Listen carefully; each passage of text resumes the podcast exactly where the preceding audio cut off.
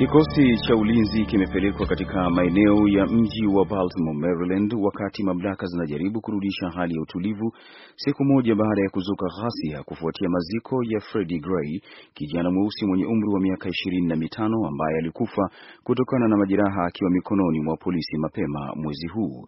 Gavana wa Maryland, Larry Hogan, ametangaza hali ya dharura mjini Baltimore ambapo shule za serikali za mji huo zimefungwa leo Jumanne. Meya wa mji huo Rawlings Blake, ambaye ameita ghasia hizo kama moja ya siku mbaya za mji huo kuwahi kuiona, na ametangaza sharti la watu kutotoka majumbani nyakati za usiku kwa wiki nzima. Watu waliokumbwa na tetemeko la ardhi nchini Nepal bado wapo katika mahitaji makubwa ya maji na mahitaji mengine muhimu, wakati wafanyakazi wa uokozi na makundi ya misaada ya kibinadamu yakiendelea kujaribu kufika nchini humo na kuwafikia wale waliofukiwa na kifusi. Umoja wa Mataifa umesema maafa hayo yameathiri watu bilioni nane ambapo watu milioni moja nukta nne wanahitaji chakula. Maafisa wamesema leo kwamba idadi ya vifo inaweza kuongezeka na kufikia watu elfu nne na mia tatu huku wengine elfu nane wakijeruhiwa. Wamesema idadi hiyo inaweza kuongezeka wakati wafanyakazi wakiondoa vifusi zaidi ili kuweza kufika katika maeneo ya ndani ya nchi. Baraza la Seneti la Marekani leo limepanga kuendelea na mjadala wa muswada ambao utalipatia bunge nafasi ya kupitia makubaliano yoyote ya nyuklia yaliyofikiwa na Iran na mataifa sita yenye nguvu. Hata hiyo lazima ku Hatua hiyo lazima ipite kwa kupigiwa kura katika baraza la Senate na nyingine kwenye baraza la wawakilishi kabla ya kwenda kwa Rais Barack Obama ambaye ameshaweka wazi kwamba atatia saini.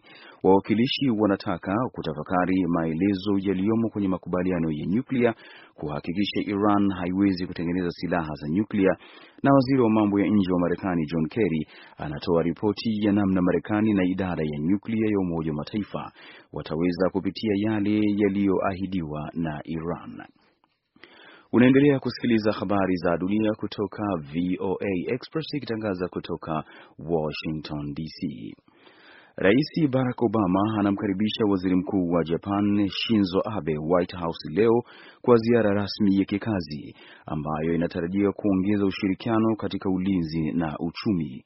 Kabla ya ziara ya bwana Abe, maafisa wengine wa ngazi ya juu wa Japan walikutana na wenzao wa Marekani mjini New York siku ya Jumatatu na kukabiliana na kukubaliana kuongeza ushirikiano wao wa ulinzi, hatua ambayo inaonekana ni kujibu ukuaji wa nguvu ya China. Miongozo iliyoangaliwa upya inasaidia Japan kushiriki kuwa na nafasi kubwa katika migogoro ya kimataifa, kuiruhusu Tokyo kuilinda nchi ya tatu na kuimarisha jukumu lake katika ulinzi wa makombora, madini na ukaguzi wa meli. Mahakama ya rufaa ya Korea Kusini imetoa hukumu ya kifungo cha maisha gerezani kwa nahodha wa meli ya Sewol iliyozama mwaka jana na kutupilia mbali hukumu ndogo iliyotolewa na mahakama nchini humo. Mahakama Kuu katika mji wa kusini mwa Gwangju leo Jumanne ilimweka hatiani Lee John Seol kwa makosa ya mauaji ya abiria mia tatu na wanne ambao walikufa baada ya meli hiyo kuzama mwezi Aprili katika mwambao wa kusini magharibi mwa nchi hiyo. Mwezi Novemba, mahakama ya nchi hiyo ilimhukumu Lee miaka 36 gerezani baada ya kumkuta na hatia ya kutowajibika na kutofuata utaratibu wa kazi yake pale alipoacha abiria ambao wengi wao walikuwa wanafunzi wa shule ya sekondari.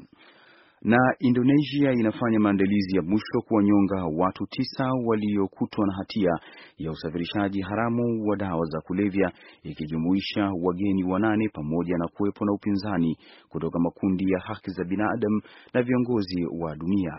Mmojawapo ni raia wa Australia Mjuran Sukumaran watanyongwa kwa kupigwa risasi wakati usiku, wakati wa usiku kwa saa za huko, kwa mujibu wa mama yake alipozungumza na wanahabari mapema leo.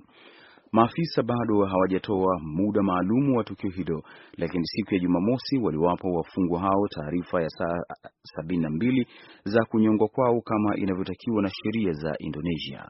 Mapema leo darzeni ya magari ya kubeba wagonjwa yalionekana yakibeba majeneza tisa kuelekea katika gereza lenye ulinzi mkali katika kisiwa cha Nusu Kambangan.